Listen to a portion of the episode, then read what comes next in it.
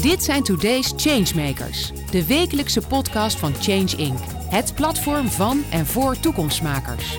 Iedere week gaat Paul van Liemt in gesprek met de mensen die vandaag al grote stappen zetten. Ze zijn open, niet bang, ze innoveren, ze voegen daad bij woord. Verandering als businessmodel. Ben jij dat? Dan zit je bij ons aan tafel.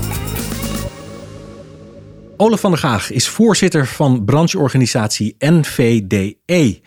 Vanuit die functie vertegenwoordigt hij bedrijven die werk maken van duurzame energievoorziening en wil hij de energietransitie versnellen. Met de huidige energiecrisis is die transitie belangrijker dan ooit. Leuk dat je luistert naar deze Change Inc. podcast met voor deze ene keer even geen Paul. Ik ben Pieter van der Werf. Welkom Olaf van der Gaag. Hallo. Ehm, we beginnen altijd met het nieuws. En wil ik jou vragen, welk nieuws maakte de afgelopen tijd, eh, raakte jou het meest? Ik was eigenlijk wel getroffen door al die dappere Iraanse vrouwen die hun hoofddoek afgooien, in de brand steken en in opstand komen tegen de jarenlange onderdrukking van vrouwen in Iran. Ik vond het zo ongekend dapper wat die dames doen en ze hebben zo 100% gelijk. Ik kan weinig voor ze doen, maar ik was er wel door geraakt. Ja, ja, ik snap ook heel goed wat je zegt. Je kan weinig voor ze doen. Want we hebben natuurlijk daar al vaker wel van die opstanden gezien. En vanaf een afstandje, je kijkt ernaar en je hoopt maar dat het een keer echt. Ja, je hoopt zo dat ze winnen. En hè? ook Ja, dat er gewoon heel veel kerels denken, wij gaan onze vrouwen steunen. Ja, nee, dat eh, absoluut. Dan de kranten. Die staan vol energienieuws. Ehm, hoe kijk jij naar de huidige ontwikkelingen als het gaat om energie? Ja, het is ongekend turbulent natuurlijk. We zijn heel erg bezig, al gelukkig in Nederland, met die energietransitie. Maar we deden dat toch vooral met het klimaatprobleem op te lossen. En dat is belangrijk genoeg. Ja, Maar nu is daar bovenop die klimaatcrisis ook nog eens een eh, onafhankelijkheidscrisis eh, gekomen. We voelen opeens hoe afschuwelijk afhankelijk we zijn van de meest foute landen op aarde. Eh, en we merken ook nog eens dat die energierekening peperduur wordt. Dus vanuit alle kanten zit ons energiesysteem in een diepe crisis. Uiteraard is mijn antwoord dat er maar één oplossing in Ja. is. En dat is zo snel mogelijk overschakelen op duurzame energie en Ja. energiebesparing.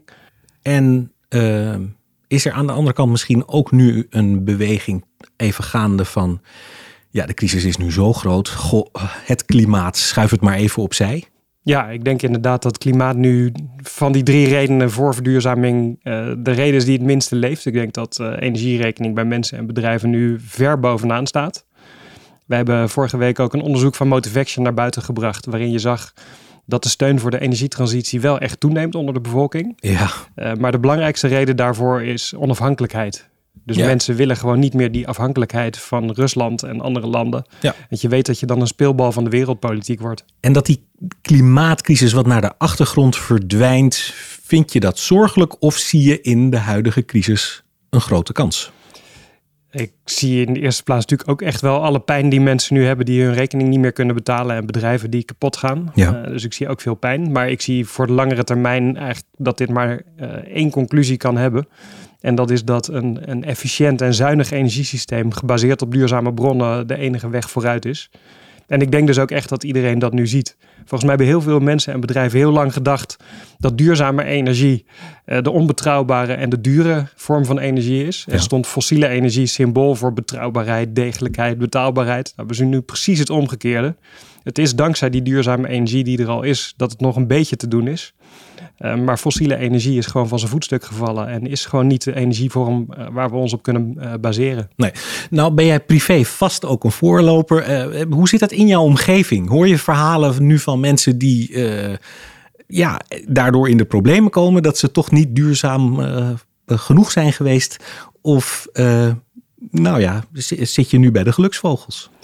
Ik zit persoonlijk nu bij de geluksvogels in een goed geïsoleerd huis met zonnepanelen op het dak, een eigen laadpaal voor de deur voor onze elektrische auto. Ja. Eh, wij hebben, zijn ook eh, mede-eigenaar van een windpark om nog wat extra stroom eh, te kopen voor, voor onze elektrische auto. Ja. We hebben stadsverwarming, dus op heel veel manieren raakt die energiecrisis ons niet persoonlijk financieel op dit moment. Wat natuurlijk ook ergens onrechtvaardig voelt, want wij zouden wel wat extra kunnen betalen. Ja. Eh, maar Nou, ik, eh, waarschijnlijk komt de overheid achteraf nog wel even bij je langs. maar goed. vast. Ja, ik hoop het eigenlijk. Ja. Eh, en ik, zie, ik spreek meer mensen die, ja, die nu heel opgelucht vaststellen dat die verduurzaming veel lonender was dan ze ooit dachten. Ja.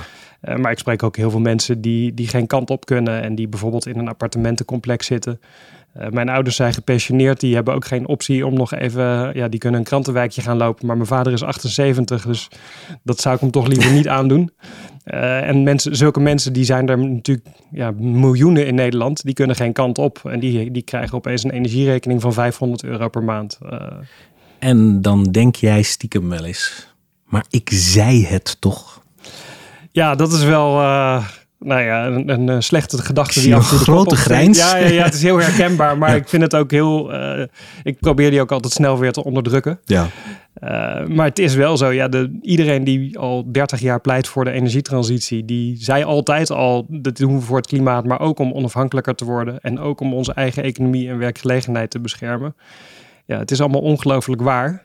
Uh, alleen we moeten vooruit. Uh, en soms vind ik het ook ongemakkelijk met. Uh, ik, ik werkte hiervoor bij Natuur en Milieu. Ja. Ik werkte daar net in 2008. En toen brachten wij een klimaatgids uit. met wel 100 tips over hoe je energie kon besparen. En dus hoe je het klimaat kon besparen. Ik weet nog dat ik dat in 2008 al een beetje een lullig product eigenlijk vond. Want je moet een brievenbusborstel op de brievenbus doen. Een deurdranger, een waterbesparende douchekop, radiatorfolie. En nu 15 jaar later hoor ik mezelf al die dingen weer zeggen. Uh, ja, ze zijn nog even relevant helaas als toen. Uh, eigenlijk nog relevanter. Dus ja, we hadden het kunnen weten. We hebben onszelf voor een deel in deze problemen gebracht. Uh, en ja, we moeten daar uh, één conclusie uit trekken. We gaan dit nooit meer meemaken. Daar heb je wel vertrouwen in? Ja, daar heb ik echt vol vertrouwen in. En dat komt ook omdat al die duurzame oplossingen veel volwassener en aantrekkelijker en betaalbaarder zijn dan 15 jaar geleden. Ja. Het werk van jouw organisatie, de NVDE, is erop gericht om de energietransitie ja, toch te kijken hoe die versneld kan worden. Um, daar komen we zo. Maar eerst eventjes, hoe staan we er eigenlijk voor? Even los van de crisis nu. Hoe kijk jij aan tegen de energietransitie? Hoe gaat het? Ja, wat eigenlijk misschien de makkelijkste manier is om antwoord te geven, is dat wij elk jaar de Green Energy Day organiseren met de NVD. En dat is de dag dat de duurzame energie in Nederland op is. Ja. Dat is natuurlijk niet letterlijk zo, maar dat is als je omrekent hoeveel duurzame energie we hebben, hoe ver kom je dan het jaar in? Ja.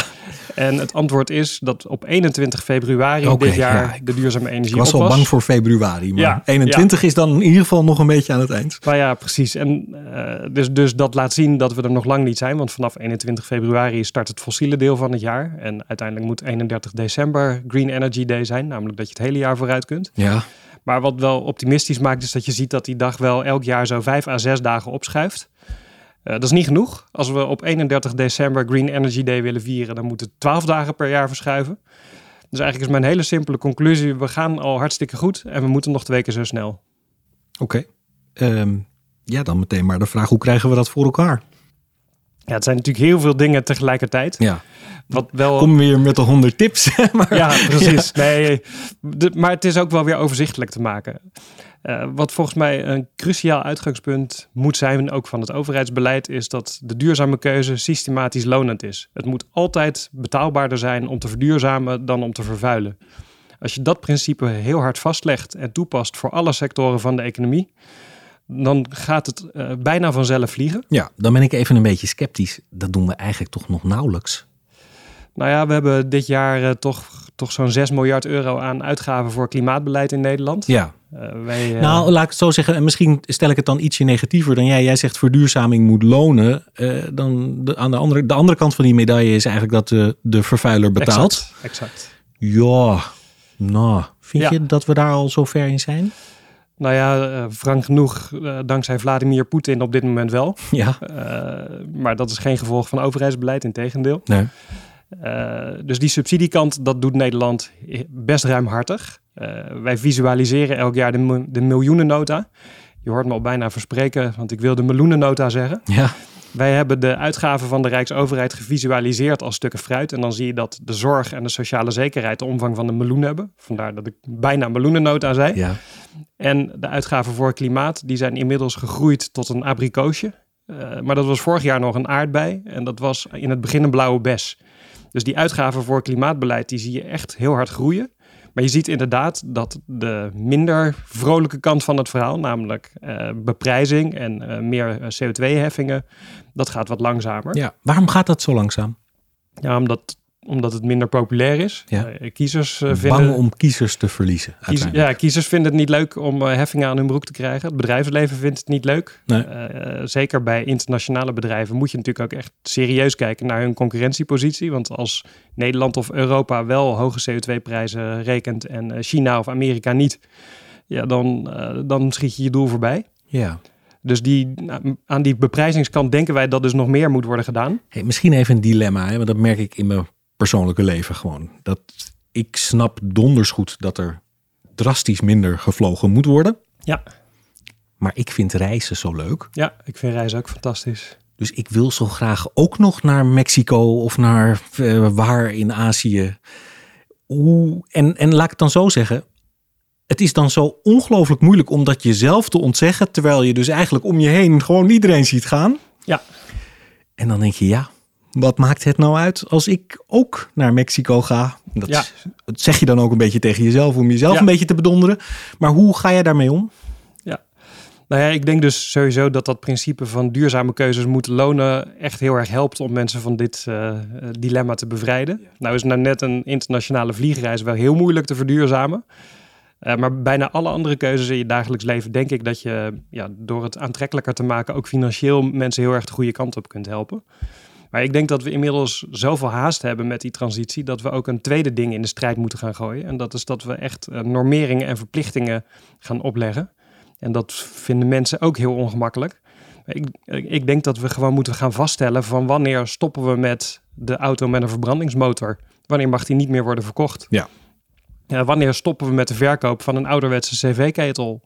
Eh, wanneer stoppen we met eh, elektriciteitscentrales waar nog CO2 uit de schoorsteen komt? Wanneer houden we op met industriecomplexen waar nog eh, broeikasgassen de lucht in gaan? Dus ik denk echt dat we vrij strenge afspraken moeten maken. En dan ontkomt ook de luchtvaart er niet aan. Op een gegeven moment moet de luchtvaart gewoon CO2-vrij vliegen. En dan moeten ze zelf maar uitzoeken met welke technologische oplossingen dat kan. En als het niet kan, ja, dan moet je de vleugels eraf halen, wielen eronder zetten en er een internationale trein van maken. In hoeverre, eh, en eigenlijk toon je al een beetje leiderschap, maar in hoeverre vraagt die eh, energietransitie om een ander soort leiderschap? Of andere soort eigenschappen? Ja, dat is een goede vraag. Ik, het gaat in de duurzaamheidswereld ook vaak over leiderschap. En dan wordt er vaak bedoeld eh, dat, dat er lef nodig is. En dat eh, partijen eh, in onzekere tijden toch een keuze moeten maken om vooruit te gaan. En ook ongemakkelijke boodschappen moeten vertellen. Dus dat is eigenlijk waar, waar ja, ons gesprekje net ook denk ik over ging. Over die vorm van leiderschap. Uh, maar ik denk ook echt dat er wel wat meer empathie nodig is van de leiders van Nederland. We zien de polarisatie overal om ons heen. Dus ik denk ook dat er echt empathisch leiderschap nodig is om alle verschillen te overbruggen. Oké, okay, maar dan toch even wat concreter. Wat gaat empathie helpen bij de energietransitie of bij verduurzaming? Nou, we moeten in zo'n ongekend tempo een hele grote verandering door gaan maken. Dat gaat alleen maar lukken als we een beetje met elkaar weten samen te werken. En samenwerking gaat nou eenmaal beter. Ik weet dat het soft klinkt, maar als je gewoon ook een beetje aardig bent voor elkaar. En als je ook begrip hebt voor de positie van de ander. En als je elkaar alleen maar verkettert als jij bent een vervuiler of jij bent een groene dromer, want dit is wel hoe vaak het debat gaat, ja, dan ga je er gewoon niet komen. Ja. En die vervuiler, die is ook helemaal nooit alleen maar een vervuiler. Die is ook een, een echtgenoot en een buurman en Ja, een ja. hockeycoach. En die is ook bezig met een product Een maken. fijn mens. Het is gewoon een fijn mens. ja, en, waarschijnlijk. en die werkt in een bedrijf waar ook uitstoot eh, uit de schoorsteen komt. Maar de meeste mensen in die bedrijven die willen ook heel graag verduurzamen. Dus het helpt helemaal niets om die mensen te verketteren. En omgekeerd, al die mensen die al 30 jaar opkomen voor duurzaamheid. Ja, die hebben wel de transitie op gang getrokken. En die zijn te vaak weggezet als dromers, et cetera. En, en groene bomenknuffelaars. Ja, Ja, ook dat helpt niet, want die mensen die zaten hartstikke op het goede spoor. Ja. En als die twee met elkaar in gesprek raken en bereid zijn om te luisteren en zich te verplaatsen in de ander, dan weet ik zeker dat je zoveel sneller gaat. ja. Oké, dat is de empathische kant. Hebben we niet eigenlijk ook gewoon een enorme technologische doorbraak nog nodig? Dus toch ook iets briljants van de ratio? Ja, ja zeker, zeker. En ik, ik ben zelf cultureel antropoloog, dus die technologische vondst gaat niet van mij komen, Nee. eh, moet ik je bekennen. Eh, maar dat vind ik zo geweldig leuk van al die techneuten. Die, die vinden dit gewoon leuk. Als je een techneut een uitdaging geeft, bijvoorbeeld hoe zorg je dat eh, zonnepanelen twee keer zo efficiënt worden? Of hoe zorg je dat een warmtepomp twee keer zo klein kan worden en geen geluid meer maakt? Dat vinden we techneuten fantastisch. Dus je moet echt die techneuten koesteren. Maar je moet ook zorgen dat bedrijven weten dat daar systematisch heel veel geld mee te verdienen valt. En dan gaan die techneuten gewoon aan de slag en dan komen die innovaties. Wie, wie had er ooit gedacht dat Nederland uh, de afgelopen zomer ruim vier uur per dag meer zon- en windstroom opwekte dan ons totale verbruik? We zijn in Nederland pas net begonnen met de transitie. En deze zomer hadden we dus ruim vier uur per dag al een overschot aan duurzame stroom in ons land. Ja, dat is geweldig, maar dat is natuurlijk gekomen omdat er al die innovaties al lang aan de gang zijn. Dus Ja. het is al lang begonnen. Toch even, want je noemde het net al, eh, antropologie. Hoe ben je, eh, volgens mij dat heb je gestudeerd. Ja, Eh, ja. Hoe ben je bij de, bij de duurzaamheid en de, de, de groene bewegingen terechtgekomen? Nou, in alle eerlijkheid was het voor een deel toeval. Ik eh, was net vader geworden en ik werkte in Den Haag en woonde in Utrecht. En ik dacht, het is tijd voor een nieuwe baan. En toen dacht ik, ik ga op zoek naar de leukste baan van Utrecht. Dan kan ik op de fiets naar mijn werk en dan kan ik ook tijd aan Het is eigenlijk wel een goed uitgangspunt. Ja. Zo heb ik nog nooit Ja. eh, gesolliciteerd. Nee. Van, eh, ik ga eens gewoon op zoek naar de allerleukste Ja, baan van. Ja, nee, precies. Ik kreeg van allemaal mensen loopbaantips over hoe ik heel strategisch over mijn carrière zou nadenken. Ja. En dat raakte geen snaar bij mij. En toen dacht ik op een gegeven moment, weet je wat, ik begin bij mezelf. Ik wil gewoon op de fiets naar mijn werk. Ja. Dus ik wil een, een gave baan, maar ik wil ook tijd voor mijn dochter. Eh, dus ik ga gewoon eh, in Utrecht kijken. En toen kwam ik Natuur en Milieu tegen. En daar ben ik aan de slag gegaan. Dat heette toen teammanager communicatie en fondswerving. En ik heb daar niet alleen voor gekozen, natuurlijk omdat het in Utrecht was. eh, maar ook omdat ik het de leukste baan van Utrecht vond. Ja. En ik vond het ontzettend leuk, omdat precies toen eh, de omslag begon te komen dat ook eh, grote bedrijven bijvoorbeeld serieus gingen nadenken over verduurzaming. Eh, de politiek begon er eindelijk serieus over te praten. In de media kreeg het meer aandacht. Dus het zat net aan het begin van de golf. En ik dacht, eh, ja, ik wil meedoen. Ik wil eh, met mijn surfplank op die golf springen. Hey, en als je nou terugkijkt, is er dan ook iets waarvan je zegt in die carrière van ah, mm, daar heb ik een beetje spijt van. Had ik anders moeten doen? Ja, dat, tuurlijk zou ik Ja, haast zeggen. ja, Maar kijk, ja, kan, je iets... Ja. Nou, niet, ik heb geen verkeerde loopbaankeuzes gemaakt, vind ik zelf. Maar Nee. ik- nou, die empathie waar we het net over hadden, daar vind ik ook dat ik zelf wel eh, af en toe wat beter in had, had kunnen zijn. Eh, dus ik heb bijvoorbeeld heel vaak gezegd, eh, de vervuiler moet betalen. Ja. Eh, maar hoe vaker ik praatte met mensen die op die manier werden aangesproken, hoe meer ik merkte dat dat... eh, Iedereen werd boos op je. hele, ja, het, en, het, toen, en gaandeweg dacht ik ook, zo, ja, dit is gewoon een, een ontzettend onaardige en Ja. ook onterechte manier om die mensen te benaderen. Het gaat helemaal niet om die mensen. Het Ja. gaat erom dat die uitstoot weg moet. Dus sindsdien zeg ik liever dat duurzaamheid moet lonen dan dat de vervuiler moet betalen. Maar dat is zo'n voorbeeldje hoe je nou ja, in alle inhoudelijke bevlogenheid eh, gewoon de menselijke maat uit het oog kunt verliezen. En dat is ook mij gebeurd. Dus dat is mijn voornemen om dat eh, niet meer te doen. Hey, en misschien een wat, eh, nou, bijna een gewetensvraag, maar eh, kerncentrales, ben je daar anders over gaan denken? Eh, ja, die worden nu toch vaak wel weer opgeworpen als een soort oplossing, omdat ze in één keer heel veel produceren en ook kunnen produceren op het moment dat er geen wind is of geen zon. Hoe Ja. kijk je daar tegenaan? Ik ben daar ook wel iets in veranderd. Sowieso is dit ook een van die dingen die ik wel eh, heb geleerd van de afgelopen jaren. Dat die discussie tussen al die technieken het niet gaat worden. Dat gaat ons niet brengen waar we moeten zijn. We hebben zo'n haast dat we werkelijk over alle technieken moeten bereid zijn om na te denken. Ook over kerncentrales Ja. dus. En ik denk ook dat we bijna geen techniek kunnen missen. En ik vind dat soms ook wel heel opvallend dat ook in de groene milieubeweging, waar ik mezelf nog steeds toe reken, Ja. wordt altijd heel enthousiast gereageerd als IPCC, de klimaatwetenschappers van de Verenigde Naties, weer hebben uitgerekend dat we echt binnen de anderhalve graden opwarming van de aarde moeten blijven en hoe snel de CO2-uitstoot omlaag moet. Ja. Daar loopt iedereen eh, in de fanfare achteraan. Maar als datzelfde IPCC uitlegt welke technieken je allemaal nodig hebt om dat te kunnen realiseren, dan hoor ik sommige groeperingen uit de milieubeweging helemaal niet. En Nee. zie ik ze veel liever weer een campagne voeren tegen biomassa of tegen eh, windmolens op land of tegen kerncentrales. ja. CO2-opslag. CO2-opslag is er ook zo een. En ik heb dus echt besloten van ik ga geen energie meer steken in het tegenhouden van klimaatoplossingen. Ik steek al mijn energie in het versnellen van klimaatoplossingen. En Ja. daarbij ga ik ook weer niet alle klimaatoplossingen persoonlijk proberen aan te jagen. Maar wat mij betreft eh, mag iedereen meedoen, ook de ja, dus eigenlijk zeg jij de nood is zo hoog. Ja. We Ja. moeten onze energie Ja. vooral steken in het Ja, enthousiasmeren van alle verschillende oplossingen in plaats van dan net die ene oplossing die je niet bevalt te bevechten. Precies, het is geen snoepwinkel waar je één snoepje kunt kiezen. We hebben echt alle opties nodig. En uiteindelijk kun je ook via de marktwerking, denk ik, een eerlijke competitie krijgen. Dus ik vind dat we een aanvulling op zon- en windenergie nodig hebben, want die doen het niet altijd. Dat weet iedereen. Ja. Ik vind dat we een open competitie moeten creëren waar kerncentrales mee mogen doen. Maar ik ben er ook weer op tegen dat de overheid zegt en de kerncentrales kronen we bij voorbaat tot winnaar van die wedstrijd. Dat vind ik heel raar. Uh, want je kunt ook met batterijen het systeem stabieler maken. Je kunt waterstofcentrales neerzetten. Je kunt biomassa-centrales met CO2-opslag neerzetten. Dus er zijn veel meer opties dan kerncentrales. Dus het is ook heel raar om te zeggen: het moet hoe dan ook een kerncentrale zijn. Maar ze mogen voor mij meedoen in de competitie. Oké. Okay. Olof, als wij elkaar over vijf jaar weer spreken, hoe staat Nederland er dan voor?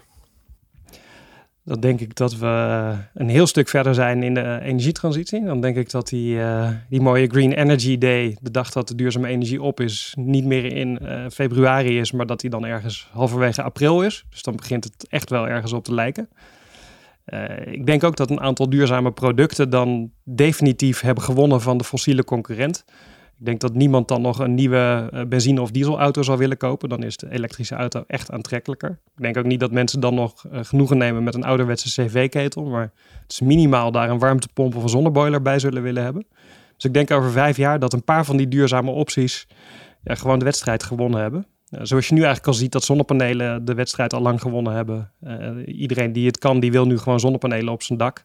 dat assortiment duurzame oplossingen, dat zal een stuk groter zijn op dat moment. Hartelijk dank, Olaf van der Gaag. We luisteren naar een podcast van Change Inc., mede mogelijk gemaakt door onze partners Achmea, Albron, Ebbingen, Renewy en Vattenfall. Bedankt voor het luisteren naar de Today's Changemakers podcast. Een productie van Change Inc., gepresenteerd door Paul van Liemt. Ben of ken jij een changemaker? Meld je dan snel aan via onze Change Inc. website. Wil je dat meer mensen geïnspireerd worden? Deel de podcast dan op sociale media. Wil je meer afleveringen luisteren? Volg ons dan nu via je Spotify, Apple Podcast of je favoriete podcast-app. En krijg een melding wanneer er een nieuwe aflevering online staat.